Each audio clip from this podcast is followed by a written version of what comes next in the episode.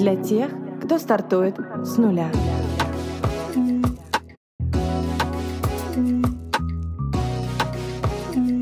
С нуля. Привет, меня зовут Алиса, я основатель бренд-агентства 2U. Здесь мы говорим о брендинге, людях и предпринимательстве. Кто стоит за созданием бизнеса и как эти люди масштабируют свои проекты. Поехали! Есть такая теория, называется «Путь героя». Согласно этой истории, все мифы строятся по определенной структуре. От принятия вызова человеком через прохождение испытаний, встречу союзников до возврата обратно домой, но уже обновленным. Такой путь прошел Поттер, Фродо Бэггинс, Одиссей, такой путь проходит каждый из нас.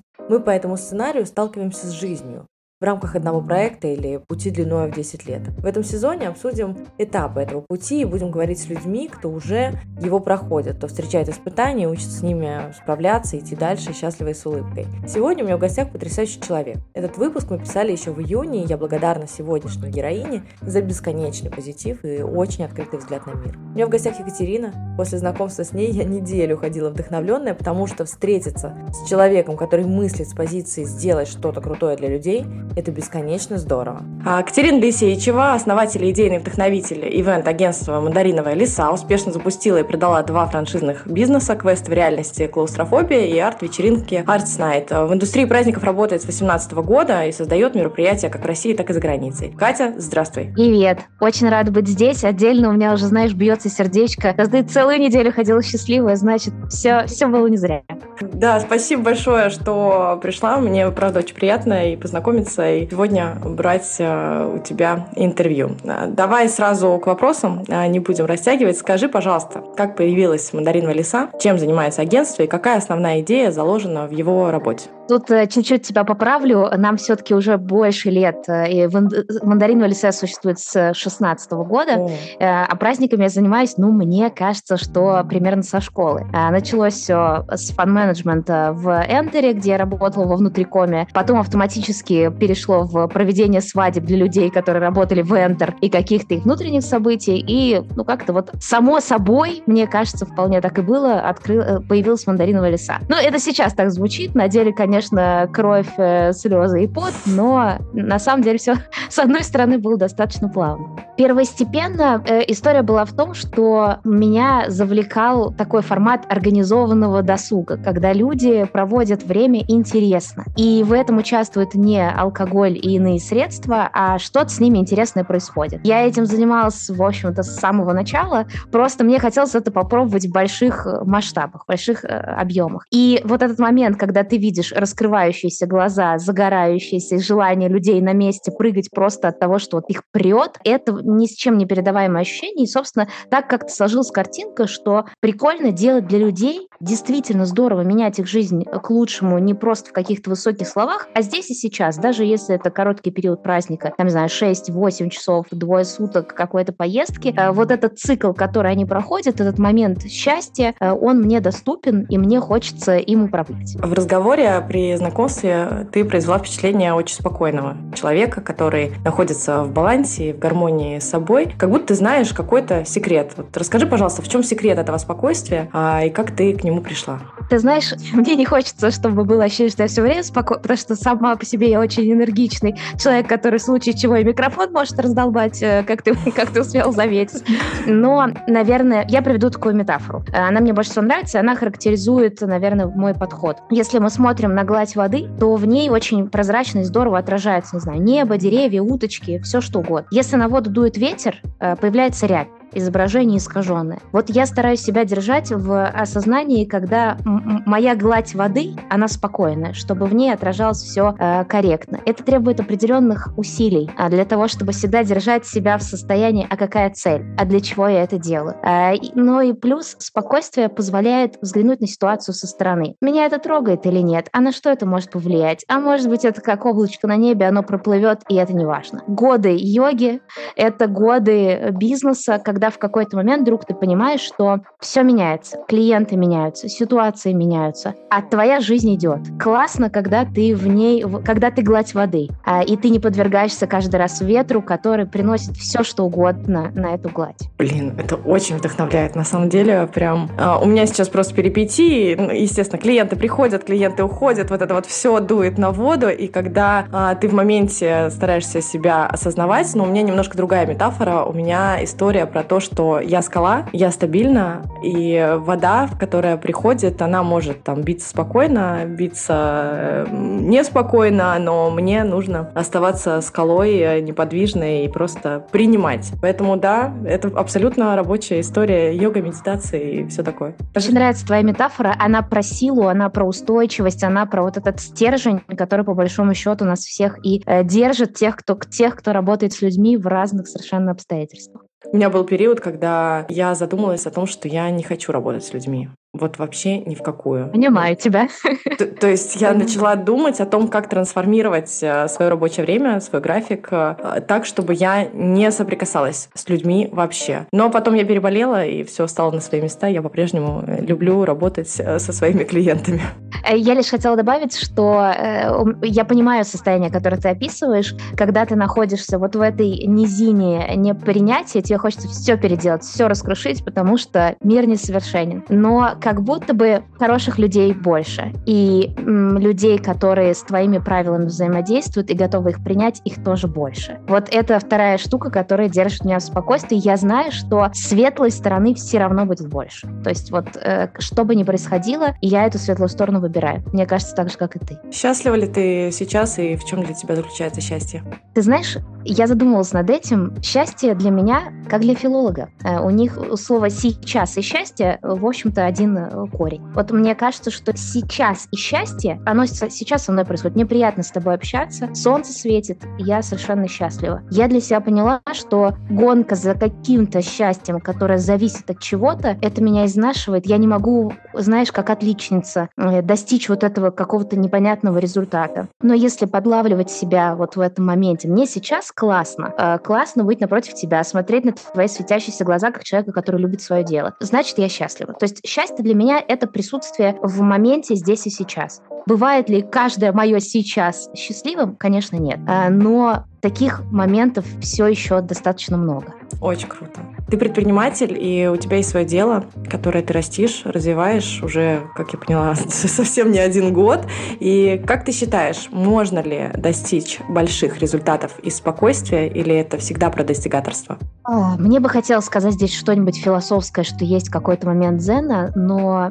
Мне кажется, предпринимательство — это все еще про достигаторство, потому что цифры, потому что KPI, потому что планы, потому что тебе нужна все равно какая-то цель, к которой ты идешь, какой-то путь, потому что как только ее нет или как только обстоятельства меняются, вот для меня так было в 22-м году. Мне казалось, что бессмысленно ставить цели, нужно вот жить по ветру здесь и сейчас. Но все-таки вот эта мысль о достижении чего-то, она двигает тобой. Но, скажу как бы избитую фразу, но токсичное достигаторство. Когда тобой движет сравнение с кем-то, когда ты хочешь как у кого-то, а вот там запустили еще бизнес, а ты в этот момент не сделал 3. Вот это для меня совершенно не подходит, хотя я тоже туда падаю, справедливым будет сказать. Но я себя стараюсь, как Мюнхгаузен, за хвост вытащить и сказать тебе: эй, подожди, твоя цель вот эта, ты с собой об этом договорилась, она у тебя написана, не знаю, на листочке, на бумажке. Я думаю, что бизнес — это все еще спорт такой великих, высоких достижений, но он может быть здравомыслящим. То есть это могут быть достижения в кайф. Есть такая теория, что у каждого из нас есть свое предназначение. И это чаще не про работу, а про какую-то вот ту самую глобальную цель, которая фундаментально заключается в служении людям. И есть ощущение, что на старте ты больше думаешь про деньги, но в какой-то момент приходит осознание и задумываешься о другом. Как это было у тебя и как считаешь, можно ли совместить работу и то самое предназначение? Знаешь, это очень классный вопрос, он глубокий, и мне кажется, что к нему можно возвращаться раз в год просто для того, чтобы помнить, для чего и зачем. Мне кажется, что у меня было от состояния «мне вот это весело и интересно», «О, а на этом еще и деньги можно зарабатывать». То есть это было так, это во многом определяет, если посмотреть на мой бизнес с точки зрения там, оборота, его роста, то сразу становится понятно, что я предприниматель не про деньги. То есть деньги – это не моя основная мотивация. Моя основная мотивация – это радость и игра. Мне вот это нравится. И, соответственно, мне кажется, что если говорить о высоком значении слова «предназначение», то какая-то вот миссия – создавать вокруг себя радость для близкого круга, чуть более далекого, для круга клиентов и их клиентов. И это не то состояние счастья, которое тебя истребляет, и ты становишься как спичка сгораешь. То есть это такой самовоспламеняющийся, постоянный перпетум мобиле, скажем, вечный двигатель, который позволяет и мне жить в радость, и создавать эту радость вокруг. Но, мне кажется, это дико сложный вопрос. Потому что поговорим мы с тобой в феврале 2022 года, возможно, я сказала бы тебе что-то другое. Но сейчас мое внутреннее ощущение со сверкой в прошлое, оно вот, наверное, такое. Высокое, большое какое-то предназначение создавать эту радость, потому что злости и разрушения в мире предостаточно. Ну, получается, у тебя идеально случилось совмещение работы и предназначение. То есть это возможно, и это классно. У тебя очень праздничная работа, и этот праздник становится большой частью твоих будней. Расскажи, пожалуйста, как это сказывается на радости от жизни в целом, потому что, знаешь, есть такая история про то, что если деликатес есть каждый день, то рано или поздно он надоест. Вот как дела обстоят с праздниками? Я могу сказать то, что я в праздниках не люблю. Я не люблю режим вахтера. Вот когда я организовывала руками, создавала все события, вот этот момент, когда все уже тусуются, все хорошо, нет никаких форс-мажоров, и ты ждешь окончания, ты следишь за всем, наблюдаешь, и ты такой вахтер в стойке. Вот это я не люблю категорически, правда, это совсем мне не нравится.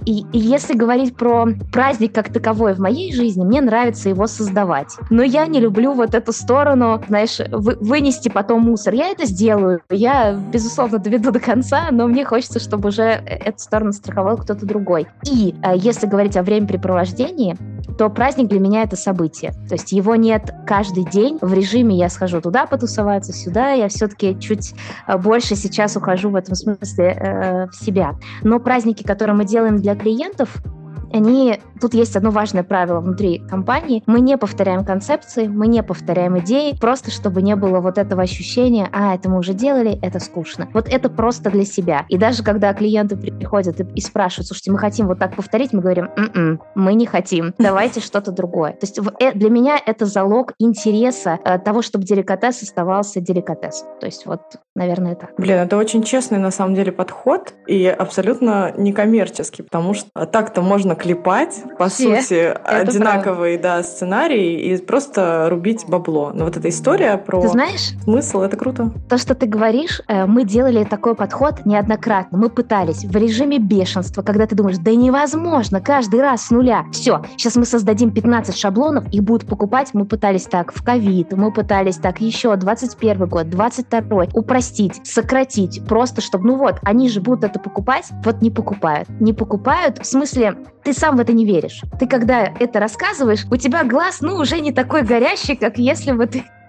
что-то, что тебя... А давайте вот это создадим. Понимаешь, можно клепать, можно сделать супермаркет. И это все еще эффективная модель, если ты тот предприниматель, для которого это подходит. Но для меня нет. То есть мне хочется интереса, любопытства, игры, созидания. Это часто еще и с точки зрения маржинальности не самая выгодная штука. На повторяемости можно делать маржинальность до 45-50%, что в ивенте во многих отделах, скажем, ивента считается нормой. У нас маржинальность, если она будет 30-32, это считай топ. Но если мы смотрим на маржинальность в целом, мы понимаем, что это очень низкомаржинальный бизнес. И в нем должно быть что-то еще. В нем должен быть интерес, который тебя движет, драйвит и который позволяет тебе зарабатывать те деньги, которые тебе интересно зарабатывать. Мы тоже не смогли пойти по шаблонной истории, хотя была такая возможность. И я смотрю, как работают другие агентства, вот эти шаблонные истории с SMM, шаблонные истории с брендингом, их можно было наклепать и просто продавать. Но ты абсолютно права. Ты не можешь можешь продавать то, что тебе не откликается. Глаза не горят, и это не то. Конверсия в продажу просто тупо падает. Тот необычайный элемент, как повысить конверсию в продаже, горящие глаза. Добавляешь пунктик, и вот все меняется. Вы специализируетесь на мероприятиях для корпоративных клиентов. Расскажи, как мероприятия влияют на команду, в частности, и на рост компании в целом. Давай я приведу сразу вот из последнего яркий для меня пример, я прям им горжусь. Мы вывозили большую команду, 250 человек, в Армению. Это компания, которая недавно подняла раунд инвестиций, и буквально за 2 месяца до корпоратива они не вышли на те показатели, на которые должны были выйти, и вообще корпоратив был под вопросом. Но HRD суперактивно питчила, что нужно, если мы хотим повысить цифры, нам нужно это сделать. И весь акцент внутри этого корпоратива, который мы делали, он был на 2 вещах. Первое – это связи между людьми, человеческие связи, не функциональное общение, не деловое. И второе – деловые связи, которые раскрываются, когда у тебя первые налажены. Сейчас, вот понимаешь, для меня это супер результат. Когда NPS, то есть удовлетворенность событием, 96%. Это очень высокая удовлетворенность. Всегда есть те, кому что-то не нравится, и это нормально, но здесь это крайне высоко. 250 человек с 96 NPS – это высоко. Вторая штука – у них поменялись показатели. Я не могу их, к сожалению, озвучить, но я видела эти цифры собственными глазами, просто мне было дико любопытно, напросилась, а что поменялось в деньгах? Они перевыполнили план. Почему, когда ты задаешь HRD, окей, вот эффективность для бизнеса, как вы потом делали ревью? Люди увидели друг друга, поняли, что их вдохновляет место, в котором они работают, потому что они почувствовали через элементы заботы на ивенте. Это то, за что мы отвечаем. Что о тебе думают? Твой путь праздника, он бесшовный. Это с одной стороны. С другой стороны, мы создаем такие впечатления, которые человек, безусловно, он может сам для себя организовать при определенной сноровке, знаниях и так далее. Но в обычной жизни мы считаем, что он просто не будет над этим запариваться. А здесь для него это сделали. И вот эти вау-моменты, они возникают, и человек, понимаешь, вот до мурашек. Для нас показатель, если люди не расходятся после тусовки, если они в автобусе назад в отель поют песни, если они потом в чатике кидают, а вот это, помнишь, это было, это означает, что KPI, перевыполнен. Ты такая заряженная и своим делом, и как-то и компанией, и командой, я так понимаю. Как ты подбираешь людей в свой коллектив? Какой главный принцип? Можно ответить трудно.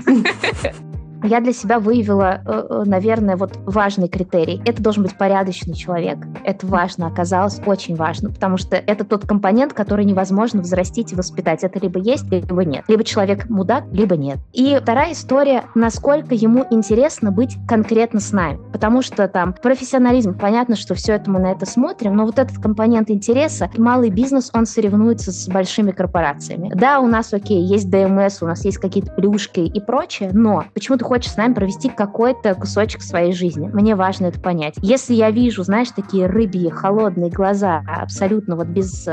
Я буду здесь, подставь любую компанию, я отработаю там. Это нам не подходит. Порядочность и заинтересованность в том, что мы делаем, для чего мы это делаем в нашей, миссии. Скажи мне, как уйти из найма и открыть свое дело? На самом деле, мне кажется, довольно просто, но я всегда рекомендую делать такую штуку, делать это параллельно. Вот у меня так было, я считаю, что это совершенно нормальная штука. Но тут нужно быть порядочным по отношению к работодателю, то есть понимать, что да, я справляюсь со своими обязанностями, у меня нет просадки, я работаю как следует, но параллельно я пробую свое дело. Как только ты выходишь на какой-то путь, то ты можешь самое простое, себя содержать, и у тебя есть, 100 тысяч каких-то дополнительных на всякий пожарный случай, все, ты отстегиваешь эту лодочку и едешь сам. Мне кажется, это самое простое. Протестировать вообще, а это мне подходит или нет, это мне нравится или нет. Потому что вот эта история, когда я выложила в сторис свою трудовую «прощай, официальная работа, начинаю свой бизнес». Я в это не очень верю. Мне кажется, так только в Инстаграме бывает, а в жизни все-таки нужно дать себе вот этот немножко момент. Я в балансе, я стою или я шатаюсь. Вот как только все, баланс словили, погнали дальше. Как ты относишься к страхам? Есть что-то, чего ты боишься, и как ты с этим борешься? Второй вопрос, который, знаешь, я прям над ним залипла, он очень важный. Я поняла, что я боюсь, пожалуй, 2 вещей. Не успеть сделать то, во что я верю. Не успеть оставить какой-то важный для себя след, что-то, чем я буду гордиться. Вот эти 2 штуки. Все остальное, мне кажется, совершенно преодолимо. Удивительно, но, наверное, у меня тоже эти два страха ключевые, потому что все остальное можно решить. Чего бояться, если решение в любом случае найдется? Расскажи мне про главный совет, который ты могла бы дать начинающим предпринимателям. Пробовать и меньше слушать других. Вот мне кажется, что всегда есть самые умные, всегда есть люди, чей голос звучит наиболее убедительно рядом с тобой. Они всегда вот что-то знают, где-то видели, где-то читали, и они так уверенно это говорят, что внутри тебя маленький, не знаю, енотик-предприниматель начинает трястись и сомневаться. Мы же никогда не знаем, откуда люди это взяли, что, это вообще не имеет значения. Вот просто это одна часть, а вторая – позволить себе попробовать, просто чтобы посмотреть, мое не мое, мое не мое. То есть вот 100% из этого что-то выйдет. И третий микросовет. Все эти советы я обращаю в том числе к себе, потому что они мне были когда-то важны и нужны. Если что-то не получилось, если содраны коленки, если кажется, что все, крах и провал, 100% где-то есть. Ну, если не дверь, то норка Джерри. Если не там полноценный главный вход, то какая-нибудь форточка, в которую можно залезть. Оптимизм. Вот оптимизм и вера в жизнь как таковую. Вот все можно сделать. Это я говорю как девочка из Сызрани с нулевым стартовым капиталом, с совершенно вот дорожкой, которая пройдена с нуля. Все можно. Не слушайте никого. Ну и пусть это будет последний вопрос. Книга, которая произвела на тебя самое большое впечатление.